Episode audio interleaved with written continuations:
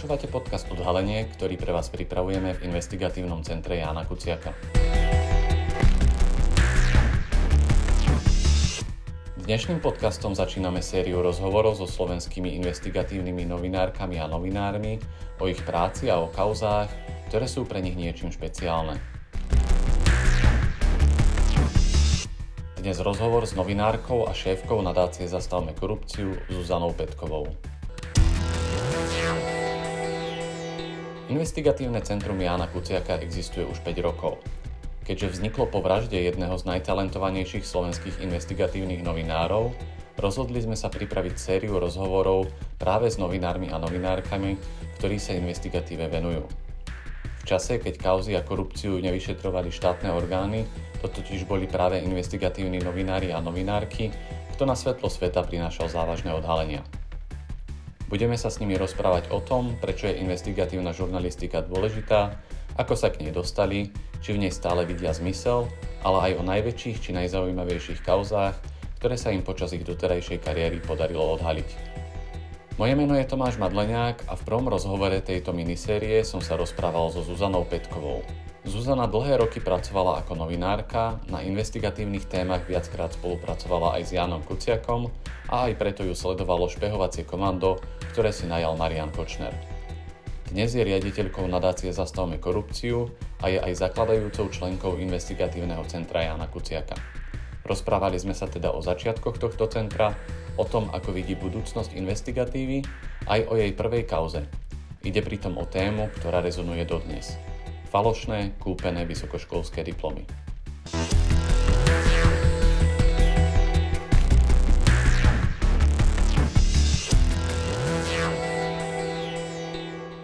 Ahoj Zuzi. Ahoj.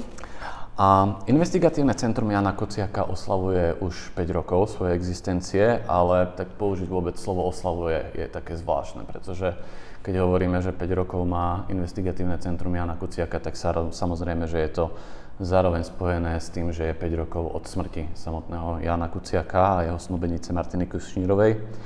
Zuzi, ty si sa s ním, s Janom poznala, aj si s ním spolupracovala a, a po tej tragédii si bola jednou z tých, ktoré investigatívne centrum Jana Kuciaka zakladali. Ako tento nápad vôbec vznikol? Prečo ste sa to vôbec rozhodli urobiť? Uh-huh. Vieš, ten nápad sme mali už dlhšie a vlastne ten nápad mal hlavne eh, Jano, keď ešte žil. V podstate sme o tom tak začali uvažovať s Marekom Vagovičom, známym investigatívnym novinárom, ktorý robil v týždni v čase, keď Trend, kde som pracovala ja, kúpila Penta. Mm. Vtedy s ním v týždni robil aj Jano a vlastne my sme rozmýšľali o tom, že či by sme, keďže okolité médiá skupovali títo oligarchovia, či by sme nezaložili nejaké nezávislé investigatívne centrum, keďže sme sa vedeli inšpirovať e, či už v Českej republike, alebo v Maďarsku, v Polsku, všade takéto maličké redakcie vznikali. Aj sme na to začali zháňať zdroje, ale potom sa naše životné situácie vyvinuli úplne inak. Jano a aj Marek odišli do portálu Aktualit, ktorý tiež predstavoval nezávislý priestor. No a ja som vlastne čakala druhé dieťa. Čiže ako keby sme iba ten, tú myšlienku nejako posunuli a ona ožila potom späť, keď sa stala tá tragická udalosť, tak vlastne vtedy sme si povedali s kolegami, z počiatku v tom bola aj Peter Bárdy, Pavla Holcová a Arpad Šoltés, že teda založíme centrum, o ktorom vlastne Jano vždy tak nejako rozprával, že by, že by chcel v niečom takom pracovať. Uh-huh. Ty si dlhé roky teda pracovala ako novinárka, tebe sa podarilo vypracovať sa na jednu z najlepších slovenských investigatívnych novinárov a novináriek. A dnes si v členskej rade ICK a vedieš nadáciu Zastavme korupciu, ktorá minimálne z časti tiež robí vlastne investigatívnu prácu.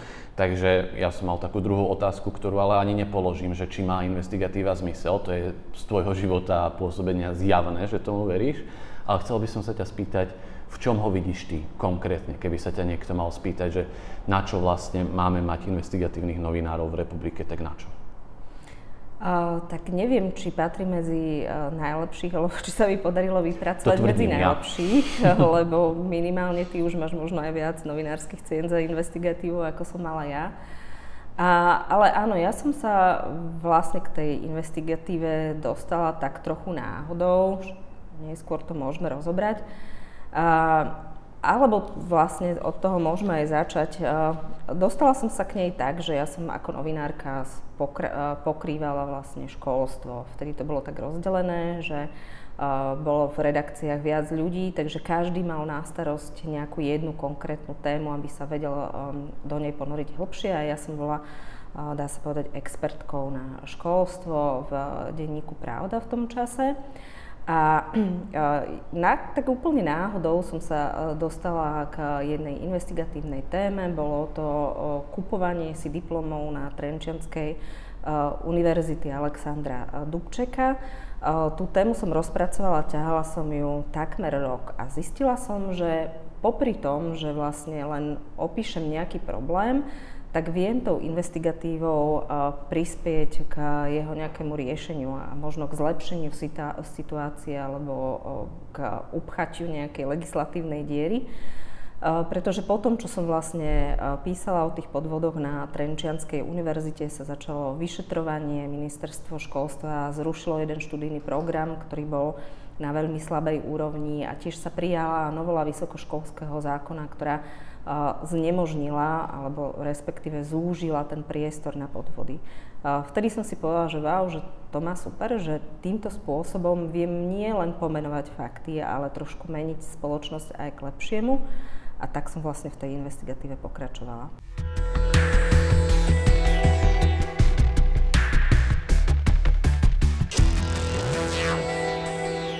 Ja som sa ťa na to aj vopred pýtal, keď sme si dohadovali ten rozhovor, že ktorá je tvoja, tvoja v úvodzovkách že obľúbená kauza, na ktorú si prišla ty. A ty si práve toto hneď ako prvé spomenula, že to bola vlastne aj tvoja uh, prvá kauza tých expres, expresných titulov na Trenčianskej univerzite.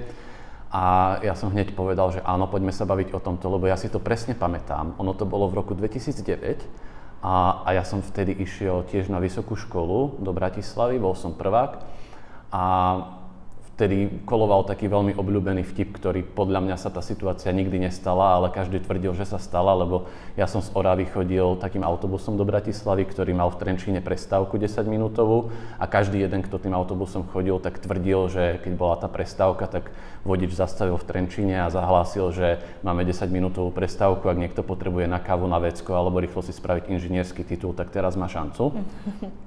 A ja som sa teda na to chcel spýtať, že či nám to vieš ešte bližšie trošku priblížiť túto kauzu, že o čom to presne bolo. Úplne za 10 minút sa to asi vybaviť nedalo, ale niektorí tí ľudia tam teda naozaj veľmi rýchlo získali tie tituly.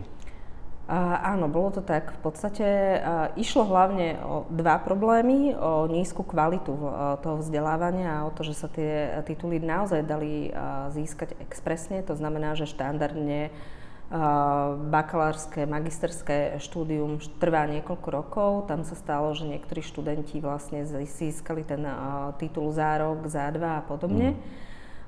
Ďalej, ďalší problém bolo to, že vlastne umožňovala tá škola prestupovať aj medzi nepríbuznými odbormi. To znamená, že prišiel tam niekto, kto mal marketing a odrazu mohol prestúpiť na nejaký inžinierský program a tretia vec bola, že v tom čase, bolo to tak, že ešte dokonca skôr ako v roku 2009, bolo to rok 2007-2008, tak nebolo možné brať ako keby poplatky od tých študentov a tá škola, respektíve jej funkcionári si zriadili rôzne neziskovky a cez mhm. tie vyťahovali ako keby dary od študentov, pričom Mnohé zdroje z tej univerzity hovorili o tom, že je to maximálne netransparentné, lebo nevie sa, na koho účtoch vlastne tie peniaze od e, študentov končia.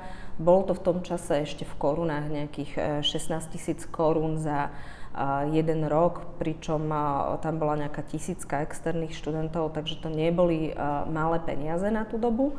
A tá škola mala toľko pobočiek v rôznych proste aj dedinách na Slovensku dokonca začali expandovať aj e, do Čiech, že sa z toho naozaj stával e, biznis s rýchlo kvasenými titulmi. Uh-huh. Ty si spomenula, teda, respektíve ja som to spomenul teraz, že to bola tvoja úplne prvá kauza a tým sa vlastne začala tá tvoja kariéra investigatívnej novinárky. A povedala si, že si sa k tebe dostala nejako tá informácia. Ja by som sa ťa chcel spýtať, ak môžeš, že ako zhruba to teda funguje, že sa k tebe tá informácia dostane.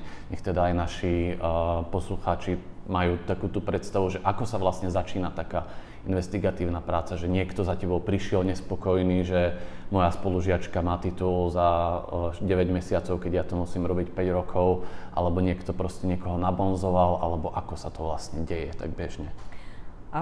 Deje sa to rôznymi spôsobmi. Môžem opísať tento jeden konkrétny, ktorý sa týka Trenčianskej univerzity, potom sa môžeme dostať aj k iným. Tým, že ja som vlastne písala o školách, tak som mala vytvorené naozaj veľmi dobré kontakty na vysoké školy a, na aj funkcionárov tých škôl a podobne, čiže mala som u mnohých ľudí dôveru. Konkrétne na tejto Trenčenskej univerzite boli veľmi nespokojní niektorí ľudia s tým, ako to tam, ako to tam beží. Boli to ľudia, či už bývalí funkcionári alebo aj takí, ktorí boli vo vedení, ale neboli stotožnení s tým, ako vlastne tá konkrétna fakulta, jednalo sa o fakultu sociálno-ekonomických um, štúdií, ako vlastne, ak, ak, ke, akú kvalitu v úvodzovkách absolventov uh, vyrába. A preto za mnou prišli vlastne s takým, s takým tým základným typom. Povedali, mm. že takto to tam je, že hlavne teda uh, deti, uh, ľudí, ktorí sú známi, uh, dekana, rektora, prišli často k titulu za veľmi krátky čas a že teda podozrivé sú aj tie dary neziskovkám a podobne.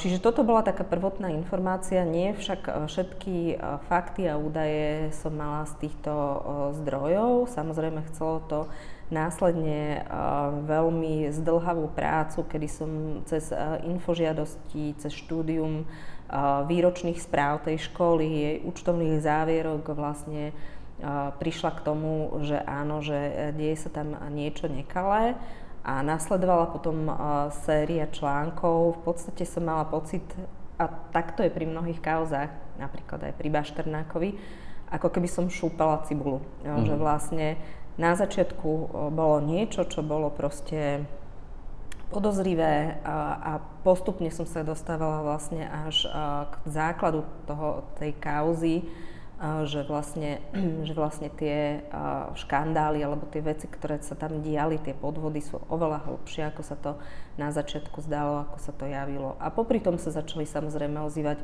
niektorí ďalší ľudia, dokonca prehovorila aj dekan fakulty, ktorého dcera mala tiež takýto podozrivý titul a neskôr vlastne celý ten podozrivý systém sám opísal znútra. Uh-huh, uh-huh. Sama si povedala, že to trvalo dosť dlho, že to bol zdlhavý proces. Ako to vyzerá v takej redakcii, to bol denník Pravda vtedy však, a tak v tom, v tom prípade, prípade Pravdy, že redaktorka, ktorá doteraz nerobila investigatívu, zrazu príde s takouto témou, tak čo si povedala svojmu šéfovi, nejakému šéf-redaktorovi, že počuj, teraz mi daj 4 týždne pokoja, idem robiť iba toto. A on povedal, že dobre? No tak toto nefungovalo samozrejme. V tom denníku tá práca je taká, že musíš vlastne v ten deň do uzavierky odovzdať nejaký materiál, lebo je problém, lebo vlastne potrebujú publikovať vlastné texty na stránke novín. Čiže bola to ťažšia situácia ako potom, keď som napríklad prešla do týždenníka Trend a robila som na kauzach, ktoré sa týkali karuselových podvodov, kde som mala väčší časový priestor mm. na tú investigatívu Eh, tam to naozaj eh, bolo veľmi rýchle, čiže popri nejakej inej práci, popri vyrábaní príručiek o tom, aká je výška školného na jednotlivých univerzitách, som musela vlastne stíhať ešte to, čo ma vlastne bavilo a čo ma naplňalo nejakým zmysluplným pocitom a to je vlastne investigatíva. Mm-hmm. O tých pochybných tituloch bohužiaľ počúvame dodnes, ale počúvame aj o tom často, ako tí novinári a novinárky sa to snažia nejakým spôsobom odhaľovať, ale tie univerzity, ktorých sa to týka, im nevychádzajú veľmi v ústretí, snažia sa im zatajiť diplomovky politikov alebo nejakých vplyvných ľudí a podobne. Stretla si sa s niečím takým aj pri tejto kauze, alebo jednoducho si im poslala infožiadosť a oni nemali na výber? Samozrejme, že som sa stretla aj v tejto kauze s takouto snahou zatajovať a podobne, ale uh, bolo také možno, že aj šťastie, že sa toho chytili uh, politici vo výbore pre školstvo a dokonca ani uh, vtedajšie ministerstvo školstva, paradoxne bol ministrom, Jan Mikulaj za SNS, ale on sám pochádza z akademického prostredia zo Žilinskej univerzity a vnímal to ako takú trochu hambu slovenských univerzít. Tak jednak to ministerstvo predtým nezakrývalo, nezatváralo oči, ale vlastne poslalo tam hneď e, kontrolu a jednak e, školský výbor parlamentu, kde vtedy bola myslím šéfka Tatiana Rosová z SDKU, takisto začala prieskum na tej škole. Čiže ako keby aj takýto verejný tlak prispel k tomu, že sa o to začína, začali zaujímať politici a e, že tá vysoká škola už nemohla e, veci skrývať a, a tutlať. Uh-huh. A teda sa aj nejaké veci reálne zmenili, ako si vravela, že prišli aj nejaké legislatívne zmeny a tak. A, ale vlastne tá téma, keď som sa na to pozrel, tak mám taký pocit, že ťa zjavne poznačila na dlhšie lebo jednak o tom počúvame napriek tomu, že nejaké zmeny nastali, tak, ale počúvame o tom do istej miery aj, do, aj doteraz, a, lebo k tým pochybným a nekalo získaným diplomom, k tomu ste sa vrátili aj v nadácii Zastavme korupciu. Mám na mysli to, ako ste sa opreli do falošných diplomoviek, ktoré píšu rôzne firmy na objednávku. Naozaj ja som si to aj včera skúsil, do vyhľadávača som si dal konkrétne, že písanie diplomovej práce a namiesto toho, aby to na mňa vyplulo nejaké výsledky o tom, ako písať diplomovú prácu, ako pracovať so zdrojmi, alebo nejaké typy a triky, ako to napísať proste treba aj rýchlo. Namiesto toho tam prvých 7 výsledkov boli nejaké platené služby, nejaké firmy, normálne aj s ičom, s adresou slovenskou, ktoré mi ponúkali, že to napíšu za mňa. Až potom na tom 7. alebo 8. mieste bola metodika písania diplomoviek Univerzity Komenského a potom ďalšie firmy, ktoré mi ponúkali, že to napíšu za mňa. Čím to podľa teba je, že je to zjavne takýto dlhodobý problém, že od roku 2009 doteraz stále o tom počúvame, že niektorí ľudia to majú, no nie úplne zadarmo, ale, keďže za, ale že si za to napríklad zaplatia, že to nemajú získané čestne a navyše úplne ma šokuje na tom tá otvorenosť toho problému, že ani len sa s tým neskrývajú, deje sa to za denného svetla a pritom je to vlastne podvod. Uh-huh. No, tak ja by som chcela povedať, že tieto firmy by si mali dať naozaj pozor, lebo my sme nie len, že sa k tej téme vrátili a že sme vlastne uh, zmapovali ten biznis s diplomovkami a tieto konkrétne firmy, ale podarilo sa nám a už teda v nadácii presadiť alebo vylobovať do novely vysokoškolského zákona, že takéto konanie je vlastne v rozpore so zákonom a že za neho hrozia naozaj vysoké pokuty. Mm. Aj na niektoré z týchto firiem sme podali podnet a ministerstvo školstva začalo správne konanie, čiže môžu naozaj zaplatiť niekoľko desať tisícové pokuty. Nie je to niečo malé, môže to byť pre takú firmu likvidačné. Ale poďme späť k tvojej otázke. Pýtal si sa, že prečo sa to stále deje, napriek tomu, že aj investigatívni novinári na to opakovane poukazujú už roky. Nie som už expertom na tú tému školstva, ale vidím v tom také akože dva dôvody. Jeden je naozaj taká tá úroveň univerzít a vysokých škôl na Slovensku, že si to vzdelanie až tak nevážime. To znamená, že príde nám zbytočné plýtvanie energie písať nejakú diplomovku pre nejaký proste odbor, kde sme 5 rokov študovali a nič nám to v zásade akoby nedalo do života a, a jediné, čo z toho môžeme získať, je ten titul pred menom.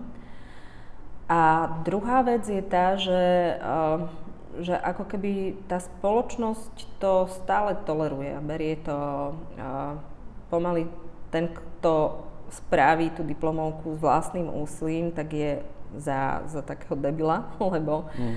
tá spoločnosť to naozaj uh, toleruje aj na tých najvyšších miestach. Keď nejaký študent, ktorý má 20 rokov a ktorý sa rozhoduje, že či teda bude investovať uh, čas a energiu do napísania bakalárskej práce, vidí, že predseda parlamentu alebo premiér v pohode ustojí také niečo, ako je diplomovka, ktorú nenapísal sám, že v podstate títo ľudia vo vrcholovej politike podarilo sa im dosiahnuť nejaký status aj, aj napriek tomu, že pri diplomovej práce, pri štúdiu podvádzali, tak je to pre neho možno nejakým takým zlým príkladom. Hmm. A čo sa s tým dá vlastne podľa teba robiť?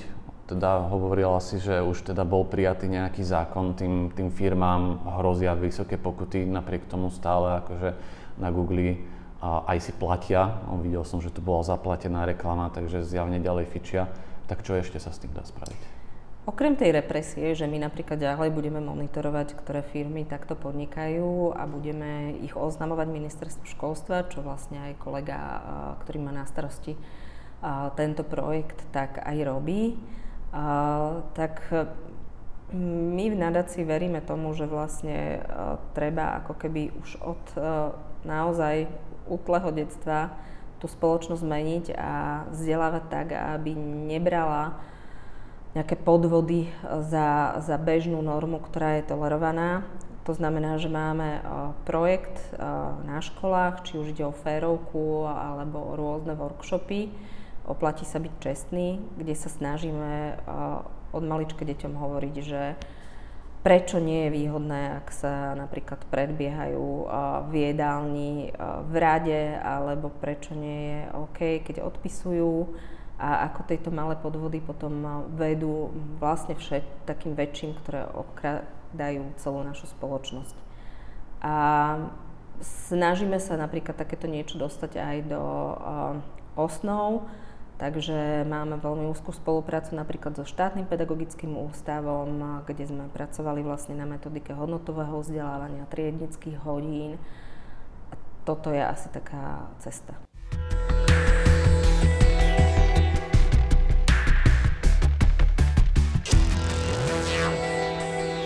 Posledná otázka na záver.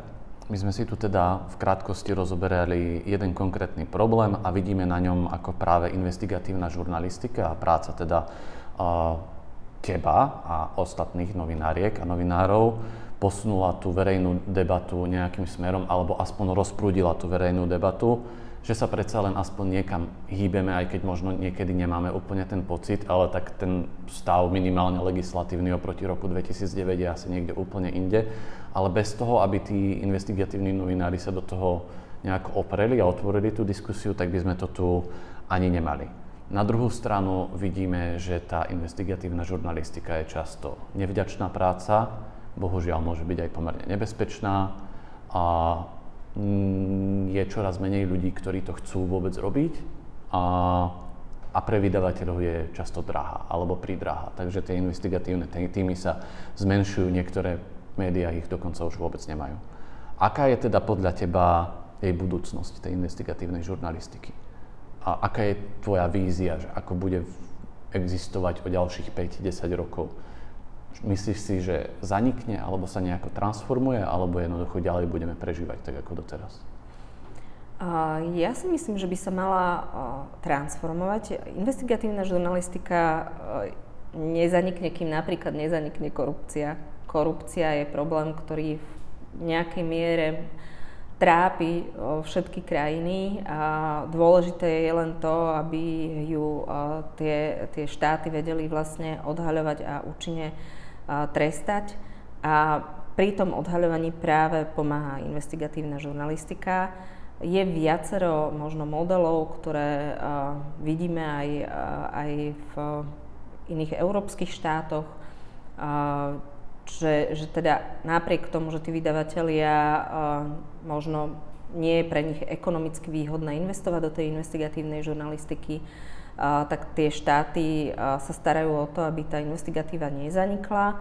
Či už je to nejaký taký holandský model, ktorý veľmi nešikovne otvoril na Slovensku Igor Matovič, keď chcel na začiatku svojej vlády vyhlásil, že jeho vláda bude aj finančne nejakým spôsobom uh-huh. podporovať novinárov a to novinárov veľmi popudilo, pretože každý novinár chce byť nezávislý. Je však faktom, že v niektorých krajinách, ako napríklad v Holandsku, je systém, kde napríklad výnosy z lotérií, ich časť ide na podporu investigatívnej žurnalistiky a do fondu, ktorý vlastne slúži na rozvoj investigatívnej žurnalistiky v regiónoch. Čiže existujú na to jednak legislatívne a právne rámce vo vyspelých štátoch, ako podporovať investigatívu.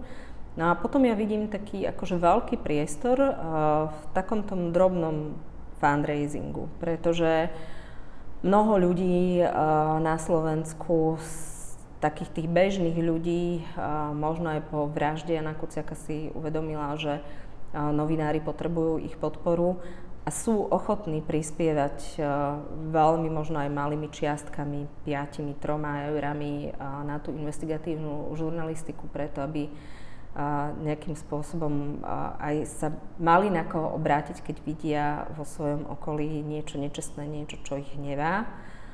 A tam si myslím, že je veľký priestor aj na, pre také malé redakcie, ako je Investigatívne centrum Jana Kuciaka, získať si priamo podporu a dôveru týchto ľudí, aby sa im skladali na činnosť.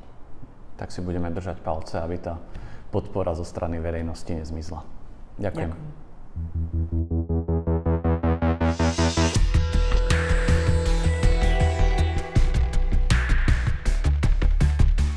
Ďakujeme, že ste si vypočuli podcast Odhalenie investigatívneho centra Jána Kuciaka.